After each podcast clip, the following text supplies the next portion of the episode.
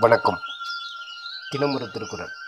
அதிகாரம் ஐம்பத்தி மூன்று சுற்றம் தழால். குரல் எண் ஐநூற்று இருபத்தி ஒன்பது. தமராகி தன் துறந்தார் சுற்றம் அமராமை காரணம் இன்றி வரும். பொருள். தனக்கு வேண்டியவர் தன்னை விட்டு பிரிந்து போய் விடுவாரானால் தன்னை அறியாமலேயே ஒரு காரணமும் இல்லாது மனதுக்கு அமைதியின்மை உண்டாகும். விளக்கம். வேண்டியவர் பிரிந்து போனால் மனக்கலகம் அடைவது உலக இயல்பு. ஆனால் கூடியவரை வேண்டியவர் பிரிந்து போகாமல் நடந்து கொள்ள வேண்டும். சுற்றத்தார் தமராகி தன்னை துரத்தல் போல மன அமைதியை குலைக்கக்கூடிய வேறு ஒன்றும் இல்லை. ஆகையால் எக்காரணத்தாலும் அரசன் சுற்றத்தை பிரியாது வாழ வேண்டும் என்று கூறினார். நன்றி.